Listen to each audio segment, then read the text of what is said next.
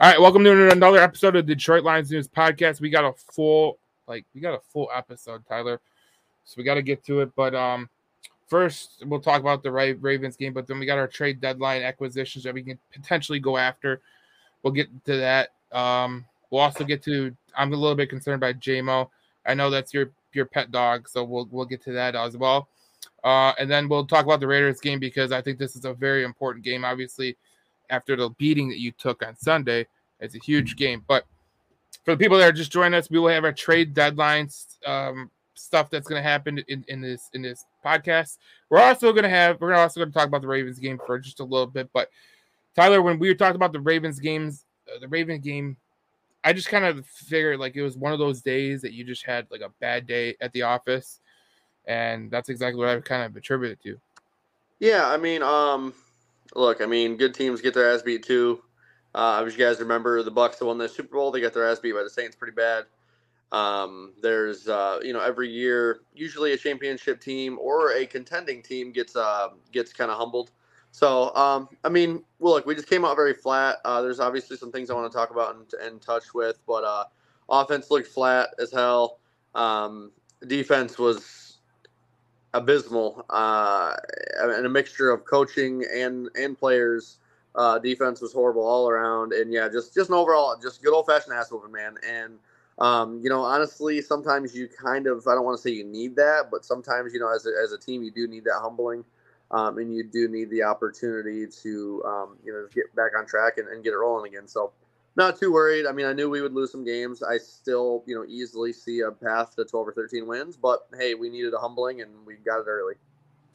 Yeah, I just think that, you know, that game was one of those games where, you know, nothing that you did was going right. You know, nothing you did, uh, you know, you could have went in that game probably nine times out of 10 and played a way better game than you did that one time it's kind of like if you're like I, I play hockey so you know if you play hockey or you play basketball or baseball or football or any sport for that matter you just have a bad day at the office it goes to shit really quick. And there's no way to get out of it unless you you you can hit the restart button but this is in a nintendo game so you can't hit the restart button to the game so that's what i look at with that this game. It was just it everything that could go wrong like Amon-Ra St. Brown does not drop passes but he dropped passes in that game. You know, the, the blocking assignments that they missed, not not usual, but they yeah. they did it over and over again. And then you know, Aaron Glenn going that soft coverage. You know, even Dan Campbell said it was soft coverage and said it won't happen again. Like that's what we're talking yeah. about. Well, it was weird too because some of the stuff just didn't make sense, and I got into a couple like I guess like debates slash arguments on some of our group chats about that stuff. Like some of the stuff just didn't make sense, right? Um, you good, bro? What's up, my Hank? What's up, my young? Um, but uh, but at the same time, it's like uh, I just think that things have to make sense, right? So we're sitting here, we're dropping our corners back 20 yards in coverage, but we're blitzing our linebackers, stuff like that, like things that are just kind of boneheaded. And I just I think everyone was a little off. Everyone, I don't know, is just uh, you know mid like early season, like quarter, third break fatigue, you know, whatever you want to attribute it to yeah, we just weren't sharp at all. Um, Jared Goff. I mean, if you're somebody who watches the stat sheet, you're gonna be like, oh, he had a pretty decent game. He, eh, dude, if you watch the game, that dude looked like absolute dog shit. But you know what? He doesn't have a ton of games where he looks like that. So I mean, everybody has a bad day. I give him the benefit of the doubt. That's okay because there's gonna be people that rush that are gonna rush to the. Oh my God! I told you he wasn't the one. I told you he wasn't a good quarterback. I told you he wasn't going to get an extension. Hendon Hooker, Hendon Hooker, Teddy Bridgewater. I've had somebody said that they want Teddy Bridgewater coming. I'm like, look, calm down. All, all quarterbacks have bad days. Your yeah, whoever your favorite quarterback is, he's had bad days, right? I mean, Lamar's um, had bad days, but on that day he had a really, look, really, really. Tom Brady's had day. bad days. Lamar's had bad days. Patrick Mahomes has had bad days. Aaron Rodgers has had bad days. Every quarterback in the league has had bad days. Um, but it was just it was weird because like, dude, the ball. I mean, the balls were wobbly as hell coming out of Jared Goff's hands. I mean, the passes weren't on time. They weren't sharp. Uh, the yep. wind looked like it was affecting them a, a ton. Like they weren't on sync. Like they just collectively as a team, like maybe they went out and partied way too hard last night or something. They just they collectively just looked like absolute shit, and it's gonna happen. I, that's that's kind of what I chalk it up to. Um, I don't chalk it up to anything more. Like I don't think this is a sign of things to come. I know people there are certain people that I, I follow on Twitter or on I have on Facebook that were saying like, "Oh, this is a sign of things to come." It's like, no, dude. Like if you just look at it the way you look at it, like the Ravens lost to the Steelers and the Colts, okay? Those two teams aren't world beaters. So the Ravens aren't as good as they played, and the Lions aren't as bad as they played. I think it's in the middle somewhere. But on that day, you had you had the Ravens play their best game and the Lions play their worst game. And that's what you get, you know. Like last year when the, the Lions got shelled by the New England Patriots, were the New England Patriots a good team? Absolutely not, not. Yeah, I mean, yeah. Um, I mean, and even we've done it, right? So like the Quintricia Lions, right? So when Matt Patricia was leading us, I mean, we like whooped up on Tom Brady and Gronkowski in the in the Patriots. Like it shouldn't have happened.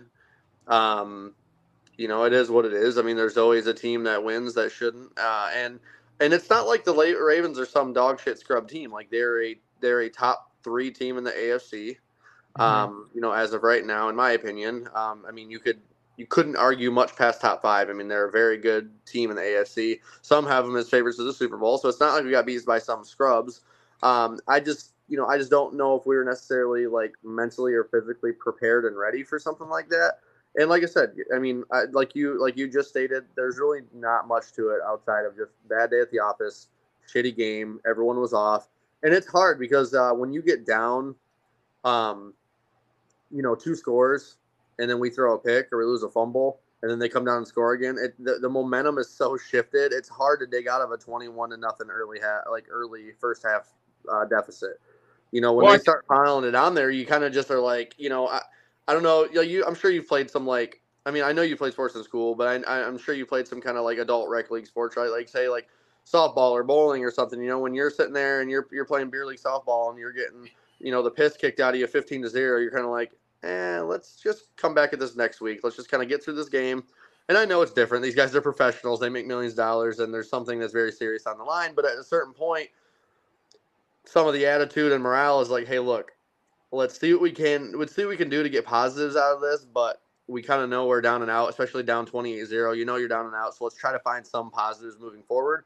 Mm. Let's uh let's get over let's get through this shit. Let's get over this shit and next week let's just come back that much stronger. Like this is embarrassing, you know. Like I hope these guys are at least like a little ashamed and embarrassed of just getting their absolute clock cleaned. Well, I was saying on Darcy's show, which he commented uh here and he said hi. Um, up, Darcy? So here's the here here's the thing: when you play a game and you get absolutely like shit beat out of you, um, you want to come back next week and you want to you want to dominate your opponent. Now it just so happens that the Detroit Lions have the Raiders coming in. They don't have like a team like, you know, let's say you had a team like the 49ers coming in. I mean, even though the 49ers have been struggling, I mean, you get the Raiders. And Jimmy G is not a, a scrambling quarterback. He sits back there like a statue sometimes. So it's a perfect remedy for this Detroit Lions team. What they can't do is go into this game and think that they have it won already, which I don't think they're going to do after last week. This week is going to be huge, and we're going to talk about that as well as the trade deadline. So if you're just joining us, we're going to talk about the trade deadline in a few minutes, but we're rehashing the Ravens uh, Lions game. And you know, the last thing I'll say, Tyler, about this Ra- this Lions Ravens game was um, a lot of people don't understand that when when the Ravens start out, when they get to a, a 10 nothing or more lead lead, do you know what their record is?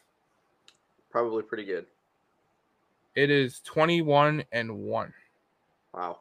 So they uh, once they get a lead, they hang on to it. Do you know what the Lions record is with Jared Goff when they get a lead? Or with 10 points, a lead with 10 points? Nope. 21 and 1. Oh, really? Okay. So these are two these te- these two teams that were went went to play last week. They're both the they need to start fast. Right. And I thought when the Ravens started, when they, they decided to receive the ball, that's what they were saying. And when you find yourself down 14 nothing at the, you know, barely before the first quarter is in the halfway point, you're in a bad spot because this is a team in the Baltimore Ravens who they routinely do well when they have leads. And if you have a good defense like they do, and you have a good running game, which they do, because Lamar Jackson and you know Gus Edwards does a pretty decent job, you're going to be able to salt away a lot of wins like that. So I think a lot of people kind of glossed over that. They were like, okay, well, you can come back. Well, there certain teams you can't come back against because they make it so hard to. But the yeah, Lions didn't do themselves any favor. and uh, you know, I said something about if the if the Lions can make Lamar Jackson stay in the pocket and throw all day, that they'll have a good chance at winning. I uh, I was absolutely wrong on that. Lamar Jackson looked great from the pocket.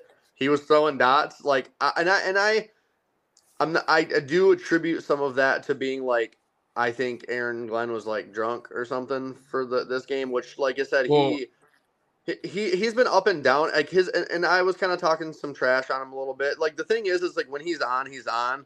But when he's off, he doesn't do something to immediately turn it around. It seems like it's like his off games are really bad, but his on games are really good. And I think as the season goes, as long as he's able to find that consistency and find that uh, area to improve on, like that, then we'll be okay.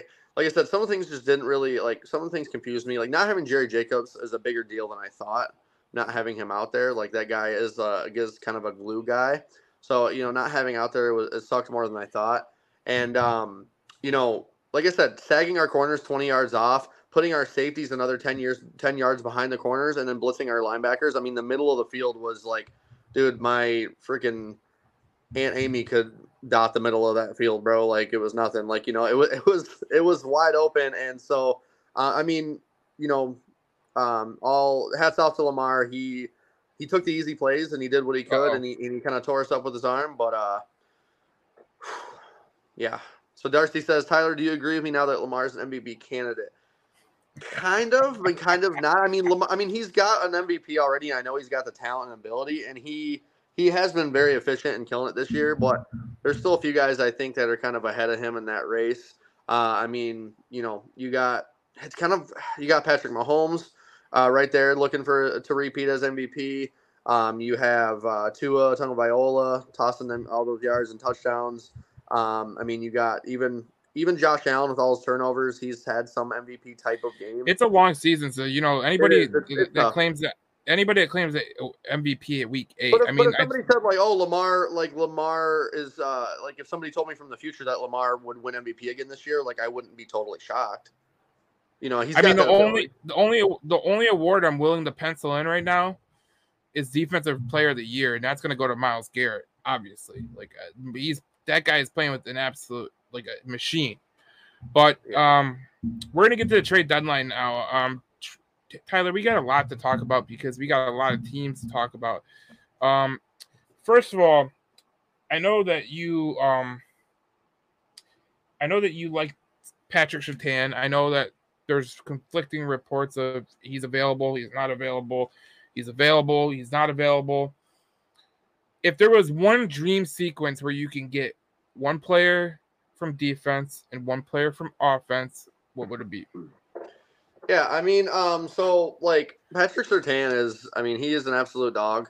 So uh, I mean, I'd love to get him, but I'm always I'm kind of I'm worried of what it would cost to get him, just because it's going to cost a lot of uh, draft capital, right? Yeah. So if they're asking for like two first, two first and a second, two first and a second and third, like I'm like, you know, I don't know, I don't know where we're at, I don't know what we're, you know, I like our team right now, but I do think that like with us being young, I mean, and a couple guys that are going to have to get paid soon, uh, and their prices going up um, that it, it, would be nice to keep hang on to that draft capital because he's going to need a contract too.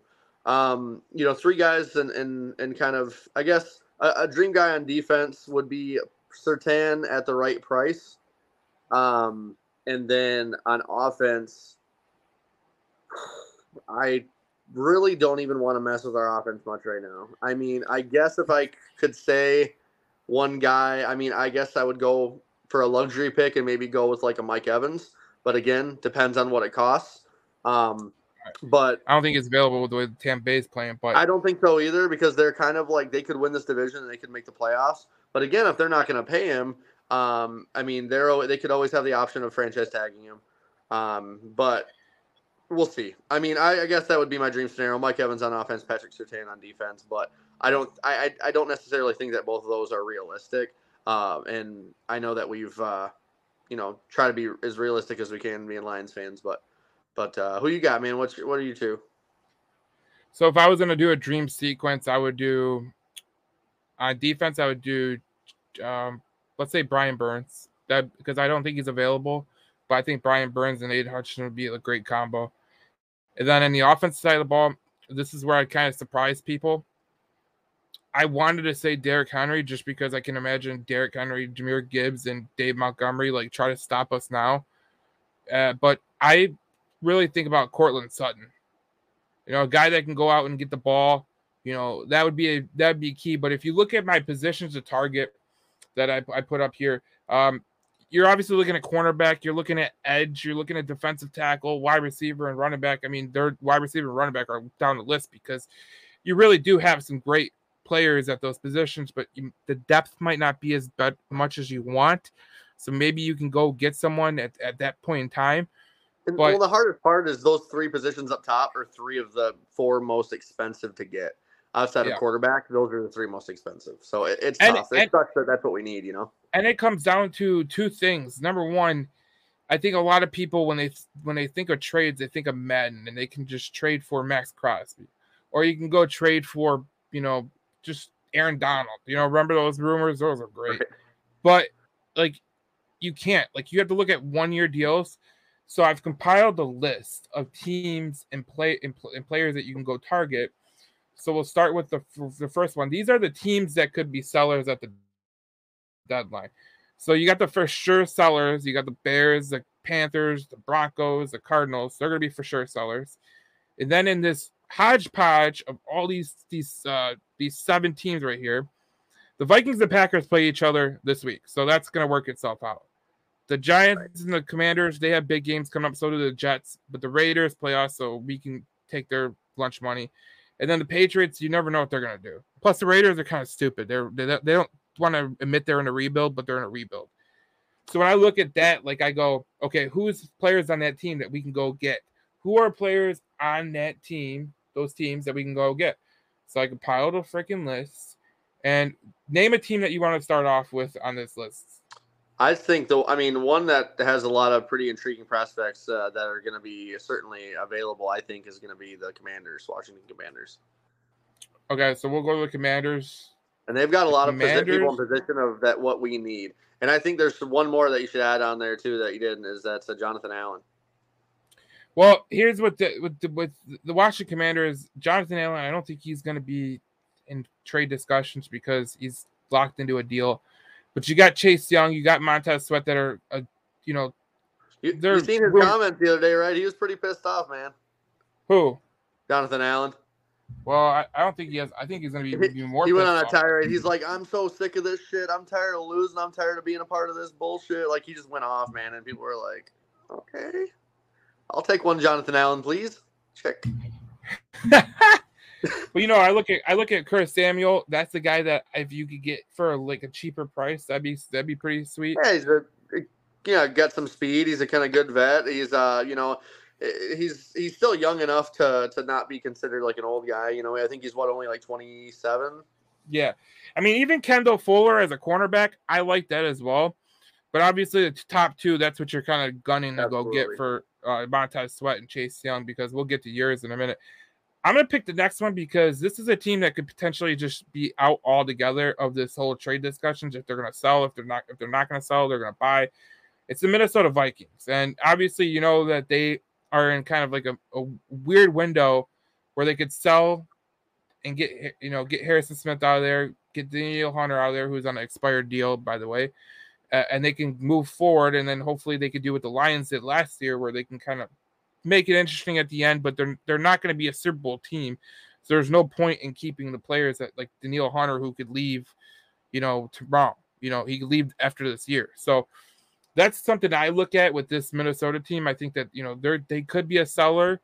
So if you want Danielle Hunter, if you're if you're a Lions fan that wants Danielle Hunter, I would very tell you that you know the Packers winning against the Vikings would be pretty huge. But I also put the Packers on there because I think this is interesting too because they have expired deals too. Rashan Gary is on an expired deal this year. Now Darnell Savage is on IR, but he's on an expired deal, and you could still get a trade done technically with someone on IR than AJ Dillon. So obviously it's a running back, it's it's a defensive back, and it's a it's an edge rusher. But you look at those guys and you're like, okay, who who can you get out of those guys? Which I don't think Green Bay is gonna sell. But if they lost um Sunday, you could say maybe they might go so does anybody fancy you from the Green Bay Packers from the Minnesota Vikings? Yeah, Danielle Hunter and Rashan Gary. They're both. Yeah. Uh, I mean, they're both studs, man. I mean, they're gonna both be asking for big money. Um, Right. but uh, I mean, you're talking about getting two guys like Rashan Gary. He's got Michigan ties. Right. Um, he's got you know he. I just just watching him. Like I watched him that one game he came back. I think it was. I forget his first game back, but he didn't play much. He played like twelve snaps, and he had like, um, like five four pressures in like 12 snaps. It was something ridiculous. And just watching him, he, he still can just straight up dominate, um, you know, the, uh, the opposing offensive lines. And then Danielle Hunter, he's just an absolute dog too. Um, and, and I think we're very close on uh, what we need. Um, so like if we get if we do get like say that one extra premium edge rusher, um, our defense is like, I mean it's already good, but you're talking about like that's kind of the cherry on top. So Right. um, each of those guys, I, I'm not really interested in like uh, Harrison Smith or Darnell Savage or AJ Right. Dillon. Like, eh. I just decided to add them on because they could be guys. No, they're expiring totally deals. and there's some might people there, there are some people that might say, yeah, let's go get those guys. You know, we we could use bodies, but I'm really. Someone said Maxx Crosby is a good pick too. He would be great. I just don't think he's available. He's not available. Like the, the Raiders, as dumb as the Raiders are, they're not going to give up on Maxx Crosby. Um, Derrick Henry and Chase Young would be great additions. I agree with that. Uh, Chase Young would be a great add, says Eric Miller. Uh, there's also another team that's in this discussion for trading away players, and that is the Chicago Bears. And you look at the Chicago Bears and you go, these are guys on expired deals that are expiring this year that you could potentially go get for a slight price. So Jaylon Johnson, or cornerback, he's a very underrated corner for Chicago. Uh, Yannick Ngakoue, the edge rusher from Chicago. Darnell Mooney, the wide receiver, who you know I like Mooney a lot to be honest. I like Andrew Billings as well on that list, but if you're gonna power rank who I would take out of this, I'd probably take Ngakoue or Jaylon Johnson first before I take like a Billings or something like that. Yeah, um, Ngakoue. I mean, he um, he's not like uh, he doesn't have the hype as he once did, but you know, hey, a, a vet uh, like now that he, you know he's getting a little, he's getting a few years under his belt. You know, uh, a seasoned vet on the edge wouldn't be a bad idea. I still think like say if you're gonna give up a fourth rounder for Ngakoue, uh, and but like you could have Chase Young for a second, go Chase Young. Yeah. You know, if there's a better opportunity that you can give up a little bit more and be that much better, like um, Ngakoue would be kind of just like your last resort. Let's get a guy. Let's just get a guy to get Like if guy. you got him for if you got Ngakoue for a seventh round pick and then you use that premium draft capital to get like someone like a Surtain, I'd be all for it. right, but yeah, no, that's, right, That's that's what we're looking at. I mean, obviously Ngakoue is not a good run defender, so that's number one. Number two, he's just a pass rusher, so you would have he would kind of get- fill that James uh, Houston role while Houston's out. Right. Just a primary pass rush specialist. So this is a team that I, I put on here that is interesting because they just made a trade with the Philadelphia Eagles. That's the Tennessee Titans, and there's two players on here that I really like the most. Uh, Dude. Tyler. What the hell, man? How Howie Roseman from the Eagles is like this dude is collecting Infinity Stones, bro. This guy is Well, Thanos. that's that's what good general managers do. They make their team better. And I know there was a person in the comments. I'll put his comment up. Uh, I think it was Justin Fitzpatrick. He says, "Honestly, it's a rebuild. Let them Brooks work. Are we are we a Super Bowl team? Maybe, but we want to win a Division One plus win in playoff. Maybe more. But honestly, do we expect more? I'm no pro at picks, but where they were compared to now is a total shock. It's not a total shock. This Detroit Lions team is pretty damn good. And when you have a shot to win in any league that you're in, except the NBA. If you're in the NBA and you're like a seventh seed or you just barely won your division, sometimes you're like, okay, we're not going to go buy at the trade deadline. We might just go do Yeah. some things, but we we're not going to buy. But the NFL, Major League Baseball, and NHL, if you can get in the dance, you make sure that when you put go in that dance, you have your best foot forward because anything can happen in the playoffs. well, well, and plus our bye week is on the deadline. Yeah. So like that's important for us. Like that, I I, I think that gives us more of an advantage than it doesn't. I would like to think, um, because it gives us a chance to to see guys and study Well, a little bit more, but the- the also guy our guys don't the- get hurt. if they brought in a guy, he'd get two weeks to prepare for the next game. So that'd be that's why it, it this this bye week really shapes up well for Brad Holmes to swing a trade.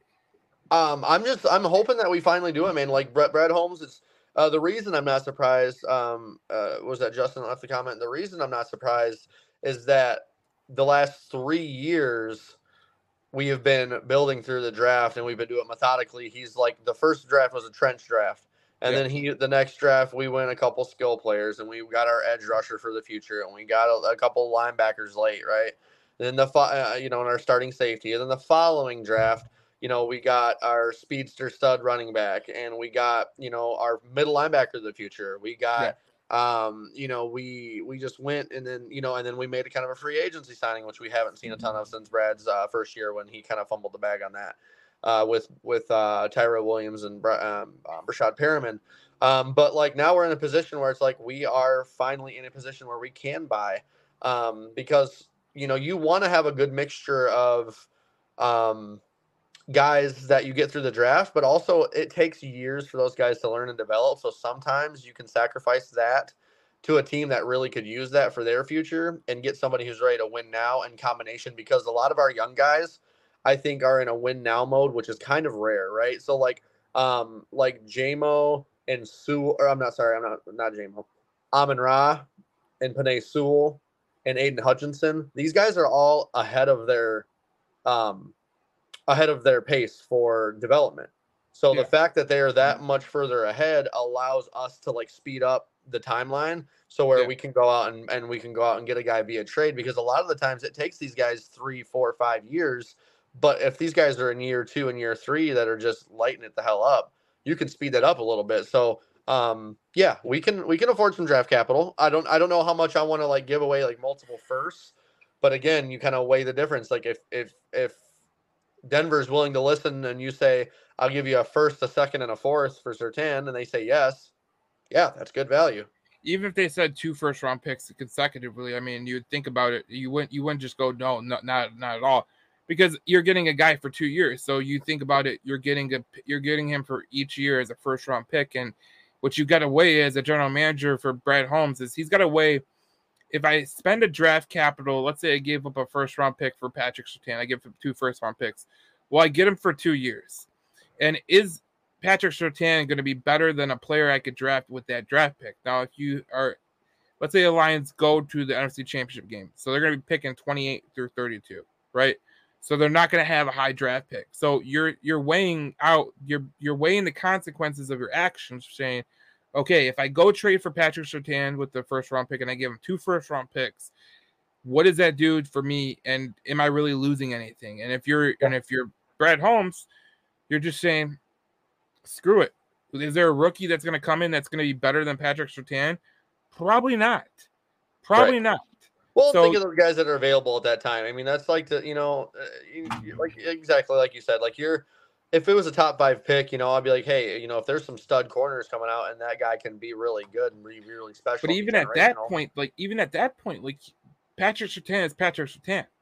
You're no, you're you're talking about eh, like a lot of people to get lost in this whole, you know, there's a person that we're going to talk about later that was drafted early in the first round, and so far he has not done anything.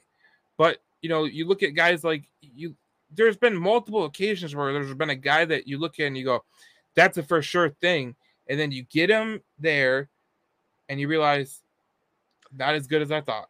Well, and I think that's the the philosophy of like Howie, Ro- Howie Roseman and also like Les Snead with the Rams. It's like, look, we're willing to take that chance um, because we know what we're going to be getting and we know that we're going to have a player that's already at that value. I like this point by Ken. It says Brad Holmes' ability to draft outweighs two picks for any player, in my opinion. His success so far, uh, so far, gives two first round picks a lot of value. It also tells you because of the guys that he's drafted later in the draft that two first round picks is not going to really sink him. Because well, and and and and exactly like I, I don't and I know I'm still I still believe in him and I still I still love me some Jamo, but let's look at our past few a few couple first round picks. I mean, it's not like uh, they're necessarily popping off the charts right now. I mean, you've got I think, Jack Campbell. I think this week. I think this week, Jamo. I mean, not Jamo. Jahmyr Gibbs proves that he's a first round pick. You got Gibbs, Jamo, and Jack Campbell were our last three first round picks. Now, Jack Campbell, it's not fair. They're not utilizing him the proper way. They're putting a guy who had um, six career snaps at Iowa as an edge rusher. Yeah. Uh, and all in all four years, they're putting him at the edge. I get him being on the field. I just I think that that's a kind of a malpractice on AG's part, um, taking our best coverage linebacker out of coverage. But um, outside of that, um, that's going to take that that position is going to take a while to learn and do well. Uh, middle linebackers, you're talking at least three seasons before they're usually typically up to speed. Uh, and then you know, Jamo and Gibbs both have a ton of potential. Um, but yeah the things we talk about Brad Holmes being Brad Holmes is round, you know, round three, four, five, six. Like, yeah, if we get rid of two first round picks for Surtain, he's still going to be hitting the middle rounds, baby. We're still going to get some talent. Now, Tom Thomas uh, says Brad will probably go the cheap route at the deadline. It's great you said that, Tom, because we're going to get to that too. Because if you look at Tennessee, okay, there's there's obviously if you look at Tennessee, you, you look at DeMeco, uh, you can look at Derrick Henry. Obviously, that's the guy that, that rises off the top. But you got Sean Murphy Bunting, who is actually from Central Michigan, so you know he's a good corner. He was playing with Tampa for during their Super Bowl run. But the player I want, really want you to look at is Denico Autry. Now, Denico Autry is one of the most underrated edge players in this whole and uh, in, in this whole um, trade deadline fiasco. Because I, when I watched because number one, just full disclosure, I watch a lot of Tennessee Titans football because secretly I love them, but secretly like they are just the dumbest franchise because they've dra- drafted Malik Willis and and Will Levis and Ryan Tannehill is still their quarterback, and it's just like, but you traded AJ Brown away, but you traded Kevin Byard away, like what the hell? Eh, they're really helping the Eagles out, to be honest. They they are the Eagles feeder system. Yeah, they must, uh, the the GM of the Titans and uh, Howie Roseman must be like like buddies or something, man. Like, well, no, their their GM that traded AJ Brown to them got fired okay. because he traded AJ Brown. But if you're if you like a cheap option, Denico Autry is that that cheap option. Uh, Sean Murphy Bunt would be a cheaper option for a cornerback as well. And then if you look at Denver, like you look at Denver, this is all the players I can I can get off their trade uh the t- players they might trade away. I went through like 50 different articles. Uh Courtland Sutton, um, that's a good wide receiver. I talked about him earlier. Uh, we talked about Patrick Surtain. We talked about uh, is he available? Is he not available? There's conflicting reports. You got Jerry Jeudy, who I'm not interested at all. You got Jeff. You got Justin Simmons, who's a good defensive back, but we don't really need him. Josey Jewell, a linebacker, we don't really need him.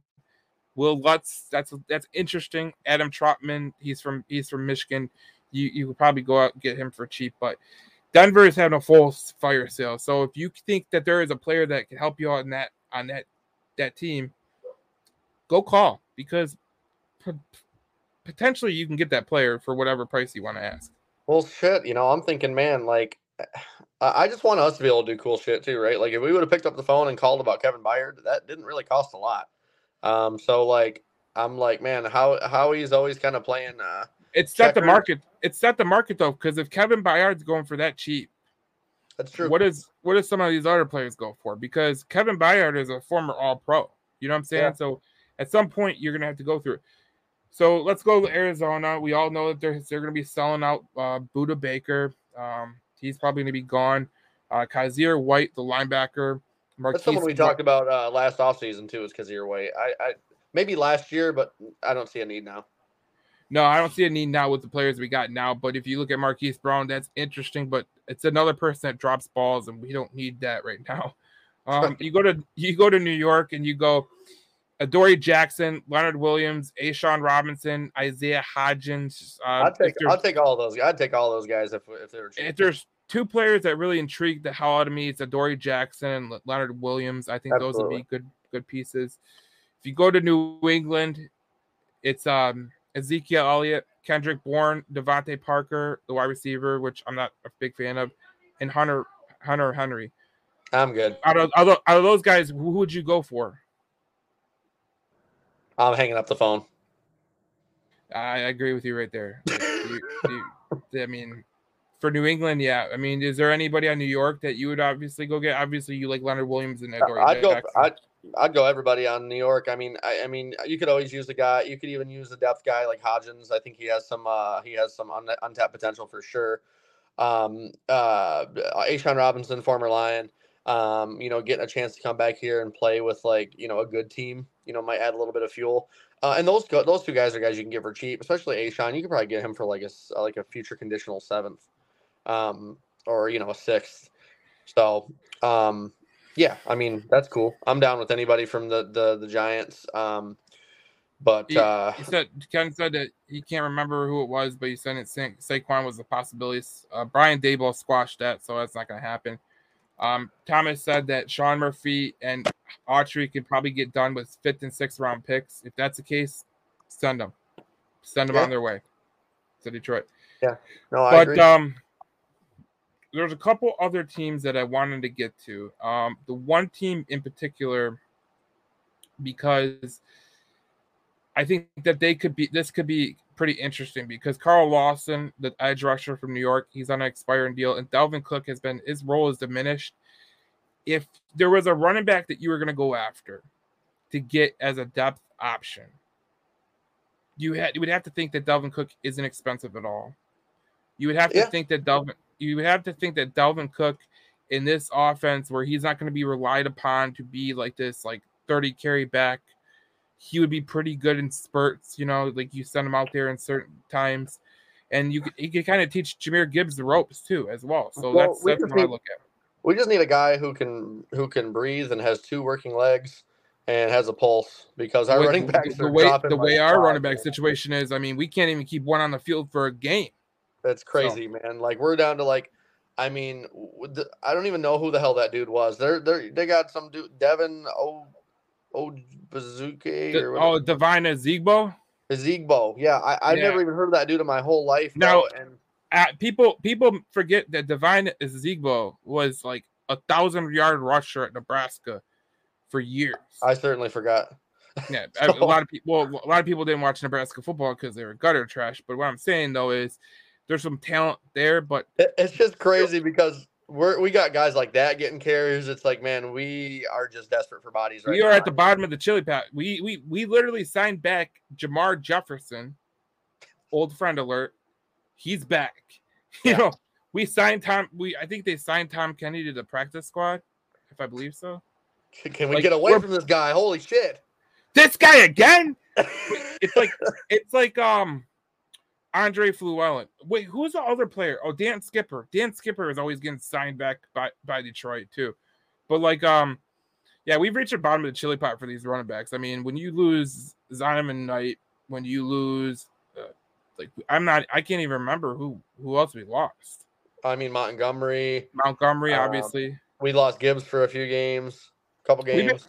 We've been down. We haven't had our full stable of running backs that we thought we would have since Uh, I think Craig Reynolds was even got banged up the one game. Yeah. Craig Reynolds was banged up. Yeah, it's it's crazy, but We man, cut, uh, we cut Cabinda, right? Or we didn't? Did we cut him yet or no? he's on injured reserve too.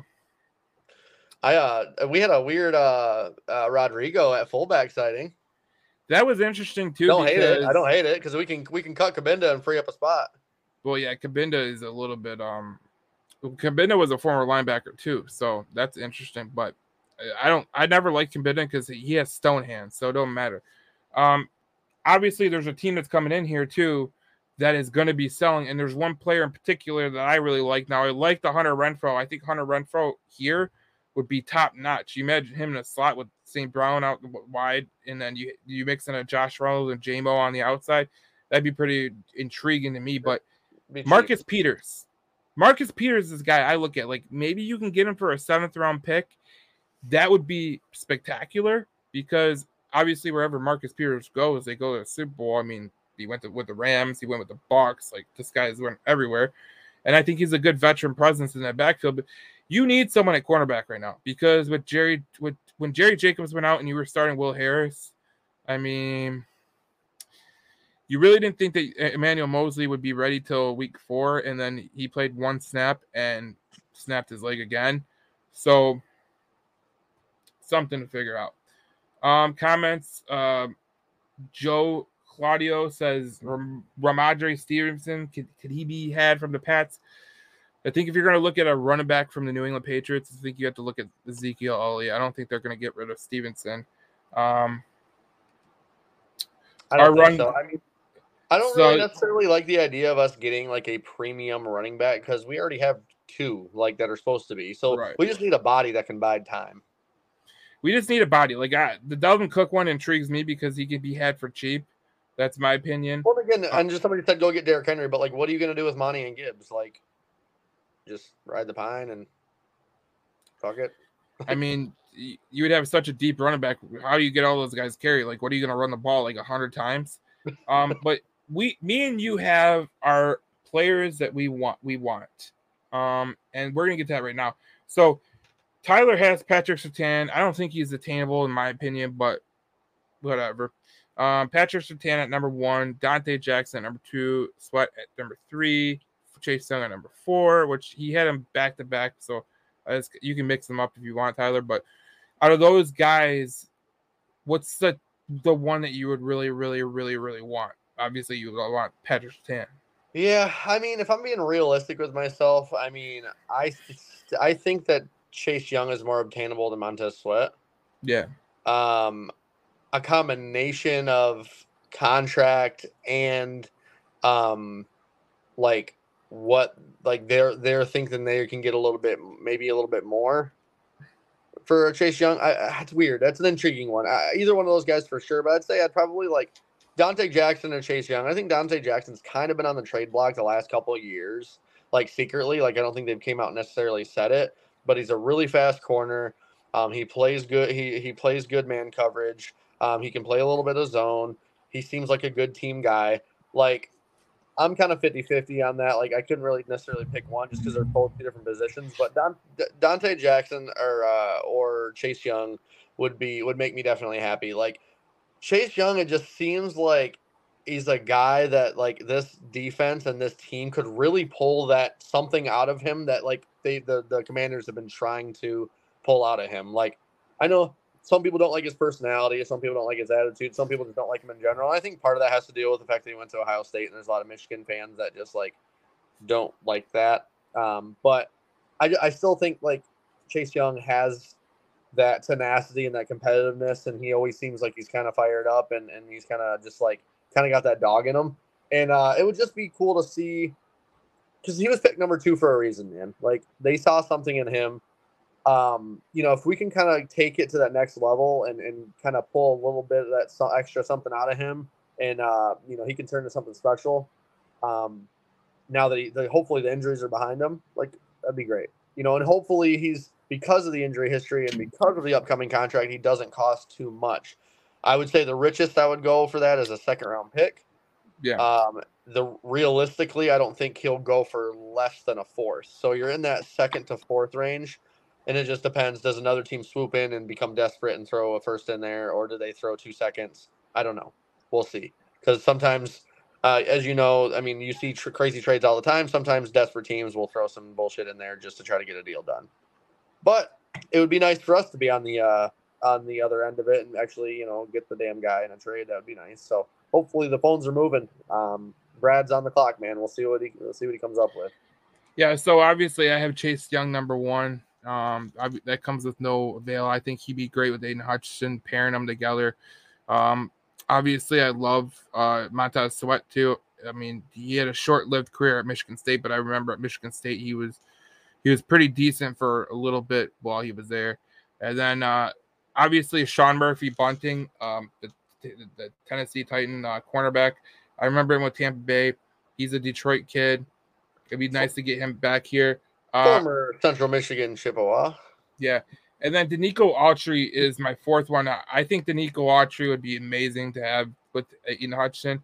I think he would be resignable. I'm I'm, I'm gonna check how what his age is because that's one of the things that I didn't get to check because I was trying to put this together. But um, Denico Autry as a defensive end, he just he's one of the most underrated defensive ends because he plays with Jeffery Simmons, which Jeffery Simmons is absolutely an animal. But if you can get uh, Denico Autry, he's 33 years old. He's not going to cost much. So if you can get him and pair him with uh, Aidan Hutchinson, I mean, like, you got to think you're going to get James Houston back as well. You know, you could. You, he's not asked to go out there every game, every snap. Well, then it kind of allows you to move on from like Charles Harris and Romeo Okwara. Yeah.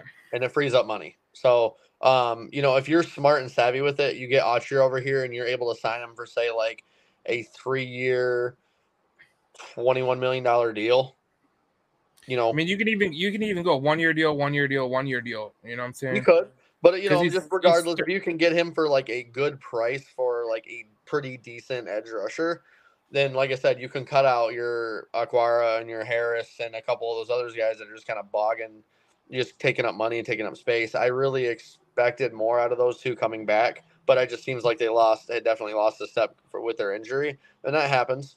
Um, But 'cause right now, I, right now, I'm more intrigued in Julian Okwara than I am Romeo Okwara, which is something I've never been able to say.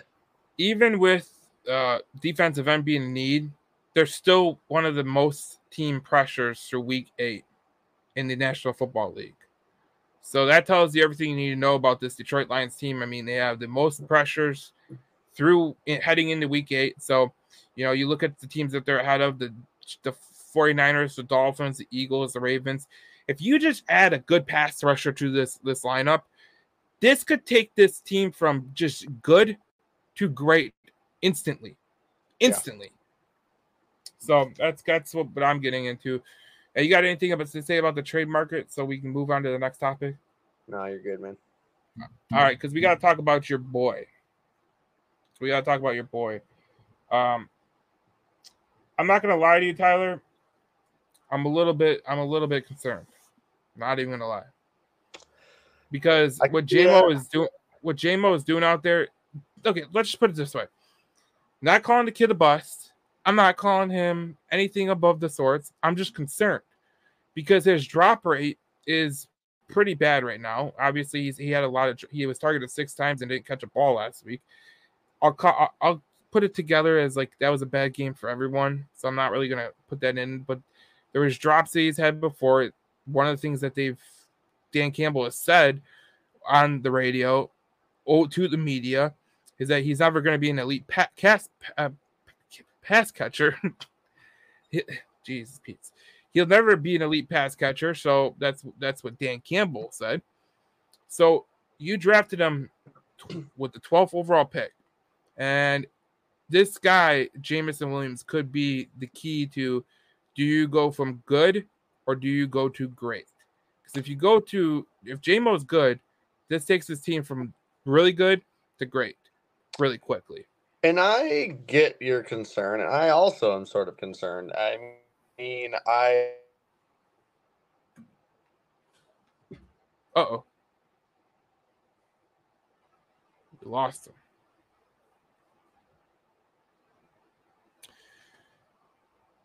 Tyler, we lost you. Now, uh, you know, Jamo, it's just shocking to me that he hasn't been able to play as well. And there was a comment from someone that said, let me go back to it.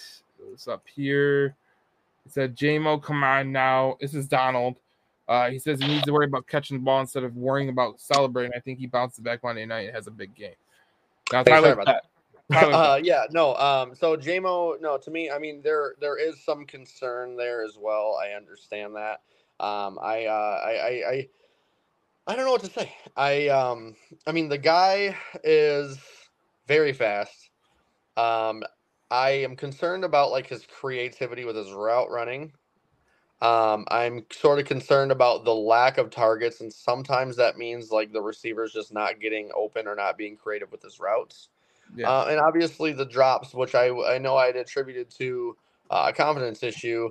Um, I just don't want this to carry on. Like I, I hope at some point the bleeding stops and he can focus on playing football and being a good player.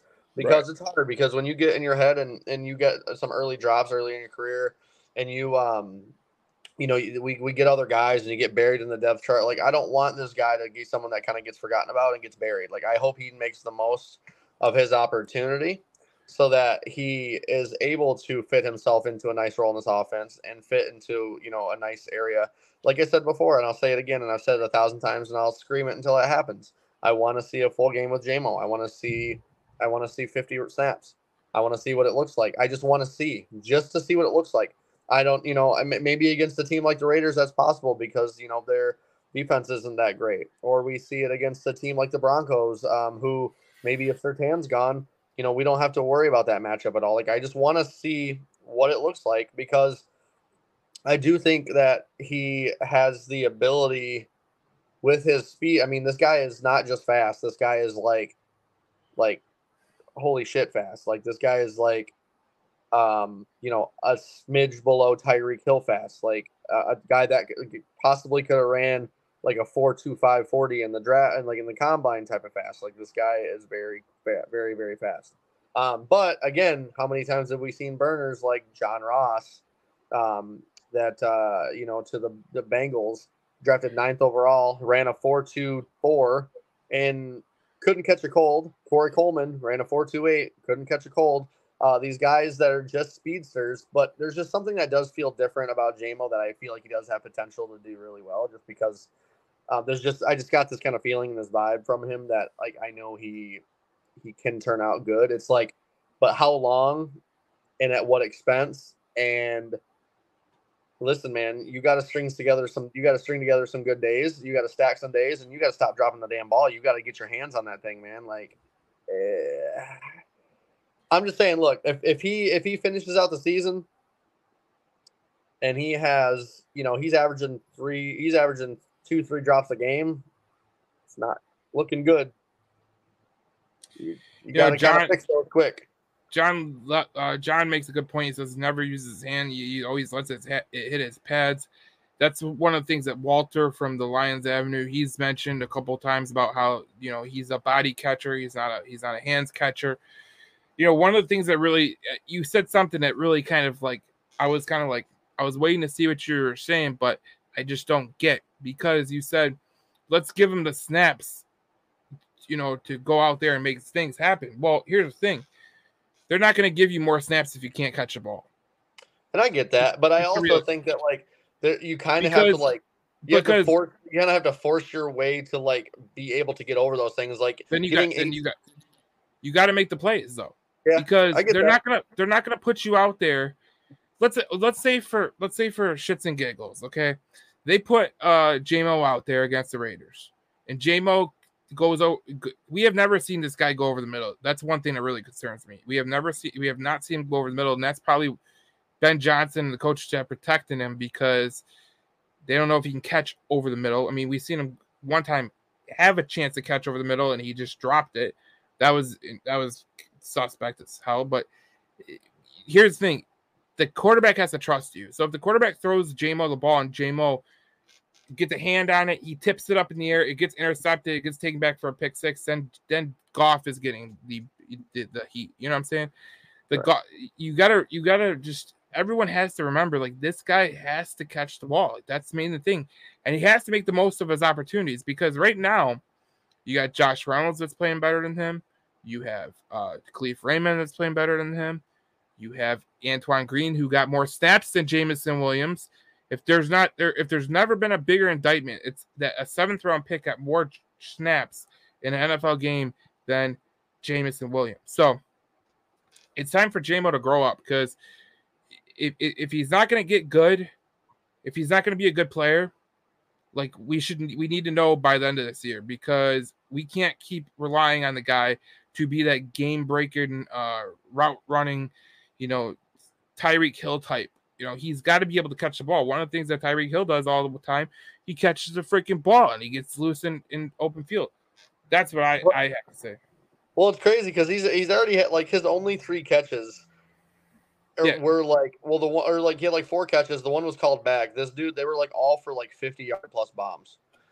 um, and so like I want us to be able to just like I want him to be able to get involved. Like, dude, if this dude had a stat line of four catches for 65 yards and a touchdown. Like I'd be ecstatic just to see him being able to catch the ball and be involved. But like, it's just it's tough because it's almost like well, a they don't trust him, which I understand why.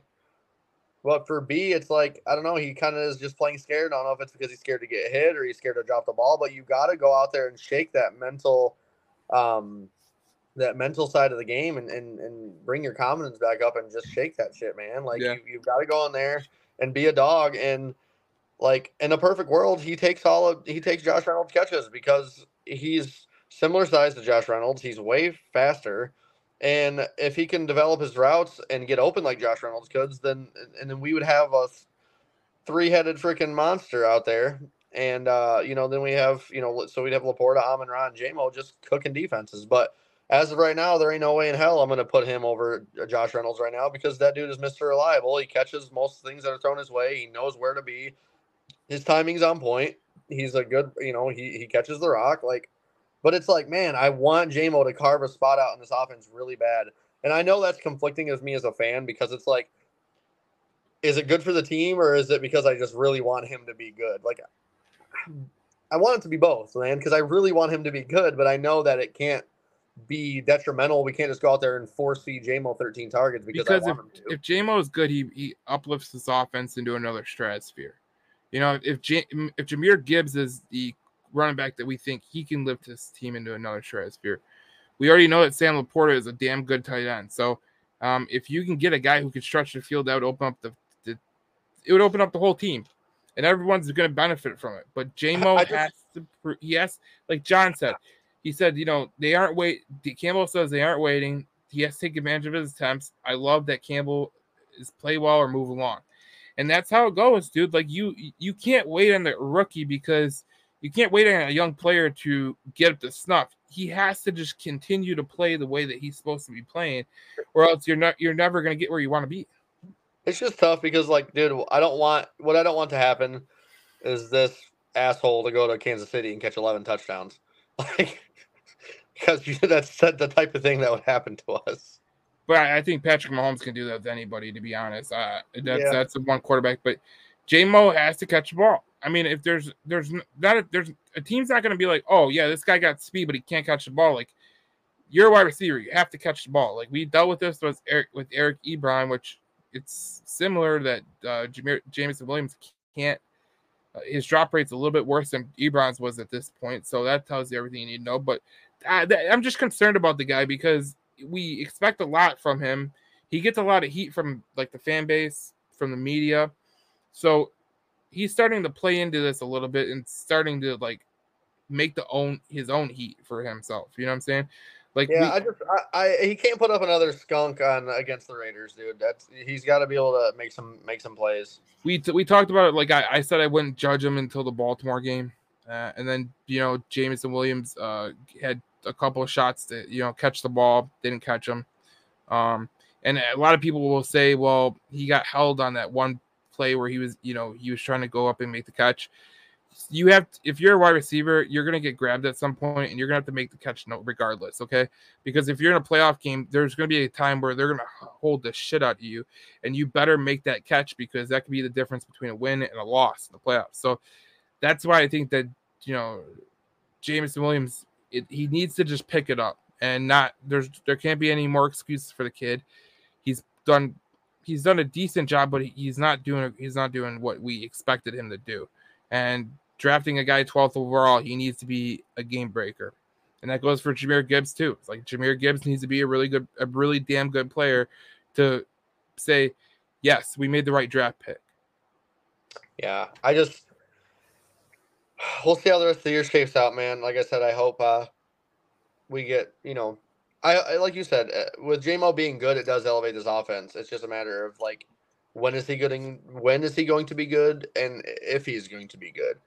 I tend to be I tend to lean more towards when is he going to be good just because I'm more optimistic and I was high on him coming out. Um but again, I mean, it's it's hard. Alabama, all you got to do is just run streaks. Yeah. I mean, Walt, Walter bring up some Walter from Lions Avenue brought up something that I didn't really look into, but Walter said, "Why didn't he see the field at Ohio State?" And part of the reason that is is because well, he saw the field for a little bit, but he didn't play over Olave or Garrett Wilson or Njigba. Why was that? And when you look at Ohio State, what's the one thing that Ohio State wide receivers do coming out of college? They are great at running routes. They are awesome at running routes. You know, one of the things that makes Garrett Wilson one of the best wide receivers, young wide receivers, route running. Olave, route running. Michael Thomas, vintage Michael Thomas, route running. Like if you can run routes in this league, you're going to get a lot of passes towards you. Look at Keenan Allen. You know, Keenan Allen does not know speed demon, but he can run routes with the best of them. Yeah. Look at Amon-Ra St. Brown. Runs great routes. He's always Davante, where he has to be. Davante Adams. Davante Adams. There's a, a bevy of them.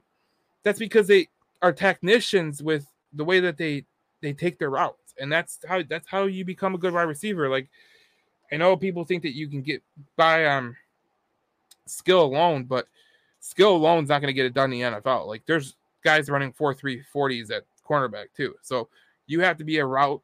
You have to be precise with your routes. You have to be. You have to make sure that you are where the quarterback expects you to be. Because if he throws that ball and you're not there, and it goes for a pick six, we're talking about a bad time for the whole team. So that's what I come down with. Yeah, and I just you know, and and he, dude, looking him out there, he is skinny as hell. He, uh, you know, I hope that he can put on, you know, make sure he's put on some strength and he can uh, sharpen up and develop those routes. I just, like I said, I don't want Jamo a 12th overall pick to just be a streaks like deep ball once in a while gadget guy. Like I just hope he figures it out, man. I, you, I you, you, you, don't you don't want to become a DeSean Jackson. Well, hey, man, DeSean Jackson's actually. I mean, he's got crazy yards. He got about thirteen thousand yards, twelve thousand yards. People don't. Well, realize. for a first round pick, you, you expect more out of a guy who was drafted in the in the top fifteen as a I mean, as a, you know, as a wide receiver. You don't you don't want to like you said you don't want to be a John Ross. You don't want to be a Corey Coleman. You don't want to be a, no.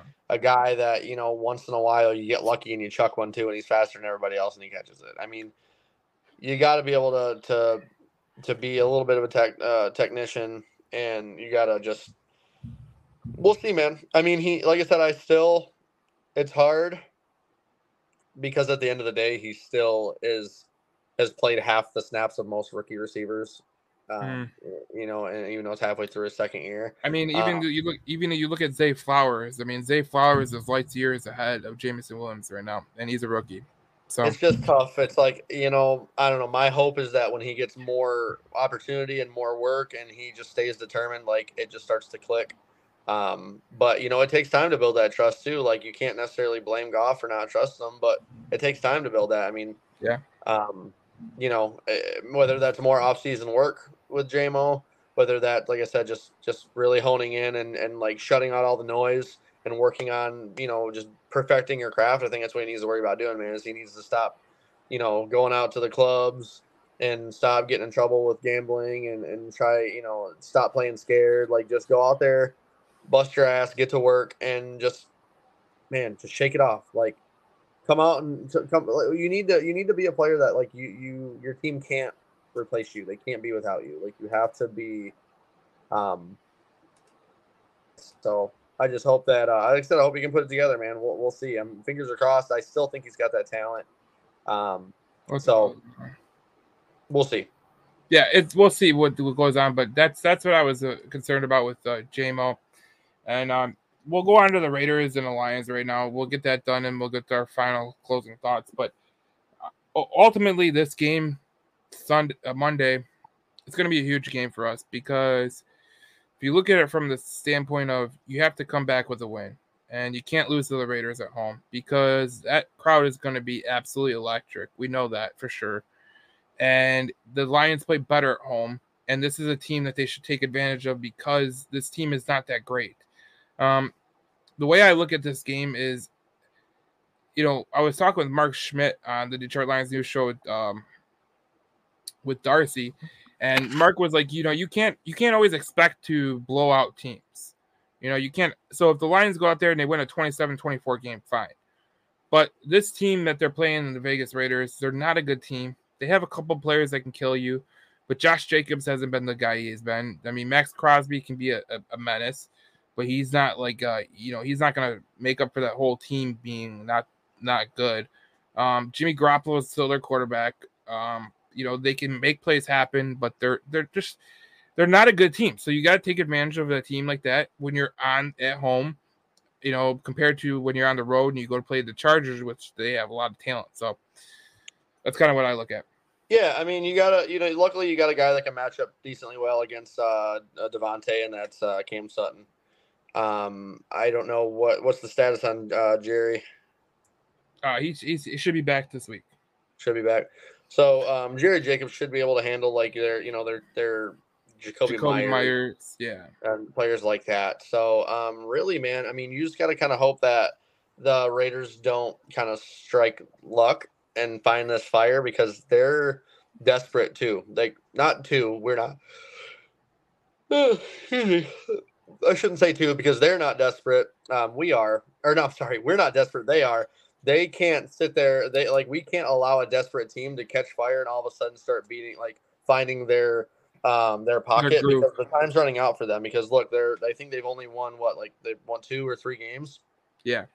and uh, they're like they're, they're kind of like it's now or never time so it's kind of dangerous playing a team like that i don't think the raiders have enough talent necessarily to like to beat us but it's kind of scary when you play a team like that because when a team has their back against the wall and they're very desperate to get some wins uh, sometimes uh, you know when that shit like that happens like you know sometimes they find find a uh, you know they find a way to make it happen and uh, I don't think Jimmy G's that guy. Um, you know, there's a couple scary players you got to worry about. Maxx Crosby being one of them.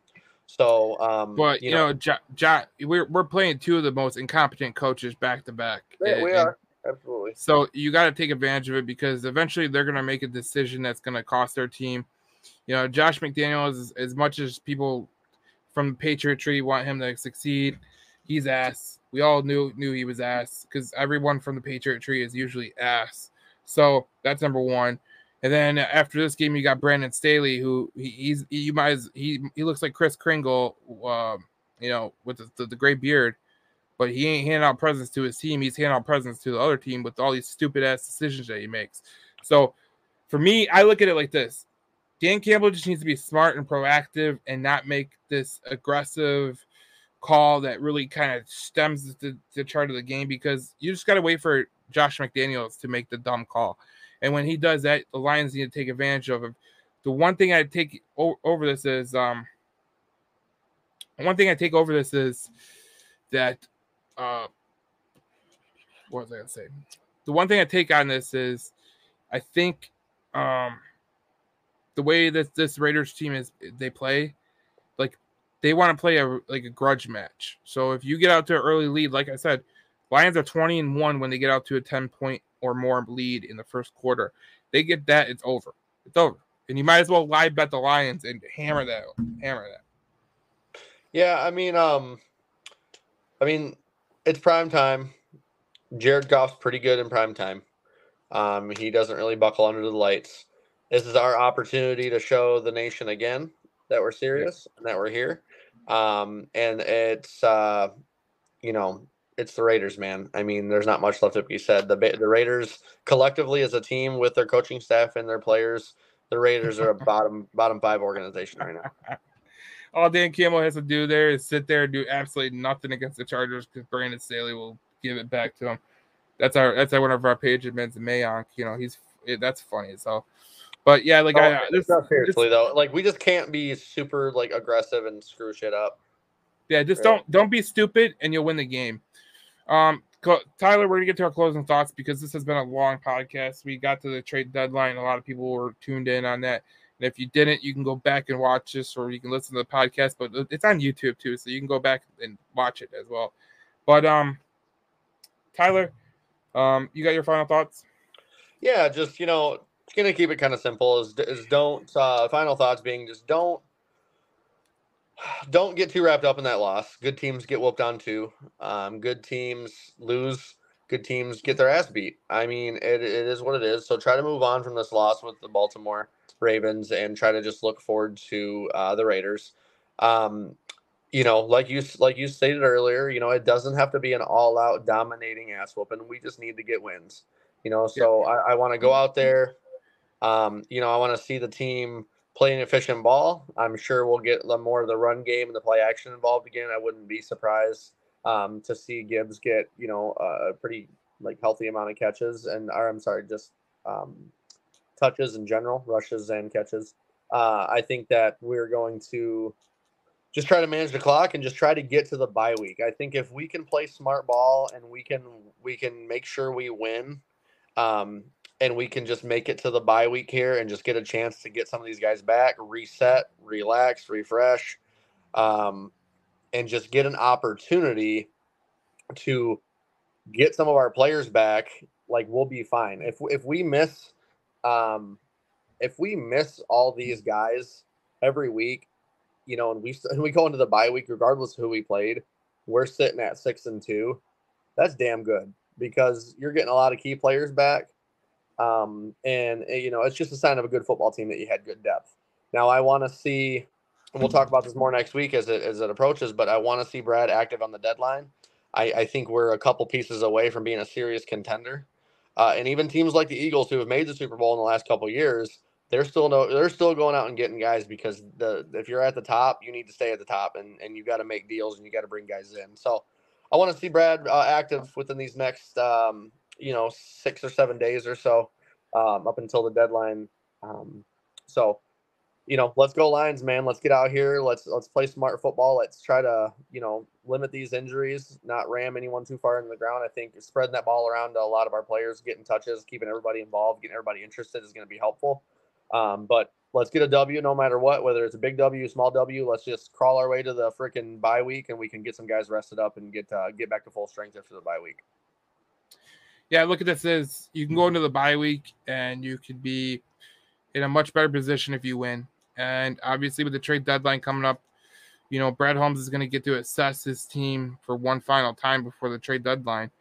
And I believe that he's going to look at this team and go, I think they can go pretty far in the NFC if they we make a move or two or three. We're this make, close, man. We are.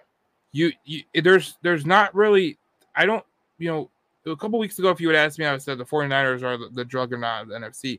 But lately they've been showing some kinks in their armor because they haven't had Deebo.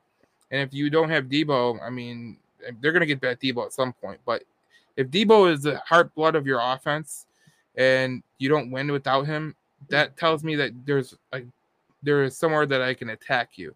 So with this Lions team, I think that Monday is a huge game for them, not just for going into the bye week, but going towards the rest of the season because this game is going to really give Brad Holmes the confidence that when he goes and makes a deal at the trade deadline, that he's making it for a good team. And a good team comes back off a loss and they, they take care of an opponent that's not that great. And I look at the Raiders and I go, they're not they're not a great team. They're very suspect. Their quarterback play is suspect. They got a couple good players that can kill you, but if you if you just keep him hemmed in, you'll win that game no matter what. So that's what I look at, Tyler. That's that's kind of my closing thought. Yeah, man. I uh I I'd love to see us now, get a, just a comfortable win, man. Now, Mayank, you must have missed uh, earlier in the pod, the pod, but um, this was me and Tyler's um, wants. So Tyler wanted Pat Surtain, Donte Jackson, Montez Sweat, Chase Young. I think he would switch the bottom two, maybe.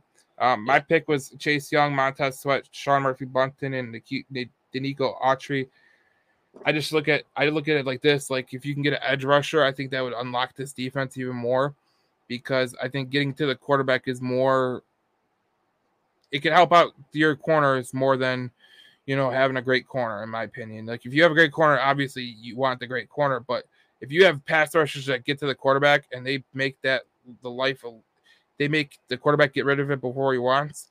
You're talking about a guy getting rid of the ball before his his uh, wide receiver makes a turn on the route. You're talking about interceptions. You're talking about turnovers. You're talking about you know things happening. So that's why I look at defensive end, and I know that you had uh, Chase Young and Montez Sweat, you know, there, but I think you would go and probably put one of them at the top too. Yeah, uh, and and again, pick up the phone, Brad.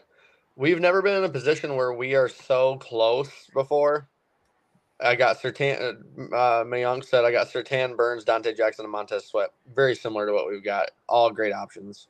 I mean, I, I, like I like I like Burns, but I don't think he's gonna be available. Um, so let's see. But, but Brad needs to pick up the phone, man, because when have we ever been in a position where we are like on the cusp of contention, but we need just one or two more pieces? That's how you know you're really right there, right? That's how you know you're close for our whole lives, we've been like, well, we need this, we need this, we need this, we need this, we need this. Like, holy shit, we're forever away. And then something happens, someone gets hurt, or someone gets traded away, or a new coach comes in and blows it all up, or whatever, right? We're never in a position where even on our good teams, like the 2000 what 11 uh, team, 2014, we had 14. um, we were still like there was uh, a, quite a few visible holes. Like we right. right. now, I feel like we're the most complete we've been. So like we need to pick up the phone and we need to get it. Um, we we need to we need that needle mover, man. We need something because uh, that's what you do when you're a good team. That's what you do when you're a contender. And so if we can get something that'll just move the needle a little bit, I'll be so freaking happy, man. Because um, Aidan needs help on that other side, dude. Also, maybe we can see about DJ Chark. I think on the Panthers one, I think I uploaded that one. Where did that one go? DJ Chark, bro. Well, no, uh, I had the, I didn't upload the Panthers one for some freaking reason, but Terrace Marshall's on there. DJ Chark, Jeremy Chinn is another guy that I would like to see the Lions go get. They got a lot of options, especially with you know Carolina needs a first round pick. So, but the problem is your first round pick is not going to be as valuable valuable as some other first round pick. So that's what you got to weigh in there as well. But um, it's going to be interesting the next couple days. I don't think they're going to make a trade before the trade deadline. I think it's going to we're going to go right up to the trade deadline and they're going to make a deal. But um, we'll see what happens, Tyler. And um, we might be breaking in with an emergency pod t- uh, Tuesday if we need to. But um, this is going to be a this is a fun time. We have we have we have the team that's capable of winning, and we just need a couple pieces. And if, if Brad Holmes gives us those couple pieces, I'm I'm fairly certain this team can win the NFC and go to the Super Bowl. Uh, they're that close, in my opinion. It just feels weird to say it, man. It feels weird to hear it, and it feels weird to say it. Yeah. Well, Mayank says, uh, I want Chark because Goff has chemistry with him as deep threat. Goff takes a while to get his going with his receiver until he trusts him. That is true. That's one of the reasons I thought DJ Chark as well. I, I was kind of hoping we would like low key throw like a six round like a six round pick to the Rams and get Van Jefferson, but Atlanta trade for him. I'm done with Van Jefferson. I I liked him but for a little bit, but I'm out on him. All right, Tyler, this has been a great podcast. Everyone that has joined us, watching us, thank you for watching. Uh, if you're on Apple or Spotify, you can go to YouTube and, and, and look at the graphics that we we had in today's episode. Um, me and Tyler are out. We'll see you guys Tuesday potentially. Um, we'll probably do a podcast Tuesday, I, I would think um, maybe or Wednesday. If, if if it's Wednesday, we got a real issue going on. Um, but um, we'll see you guys in the next podcast. I'll probably have my game preview out tomorrow. No, not tomorrow. Probably Sunday, um, because I'll wait for the injury report to happen. But um, um, we'll have the that, and I'll have a couple of videos coming out for the trade deadline and everything. So stay tuned to that, and uh, we will see you guys in the next podcast. And uh, it's been real. Thank you.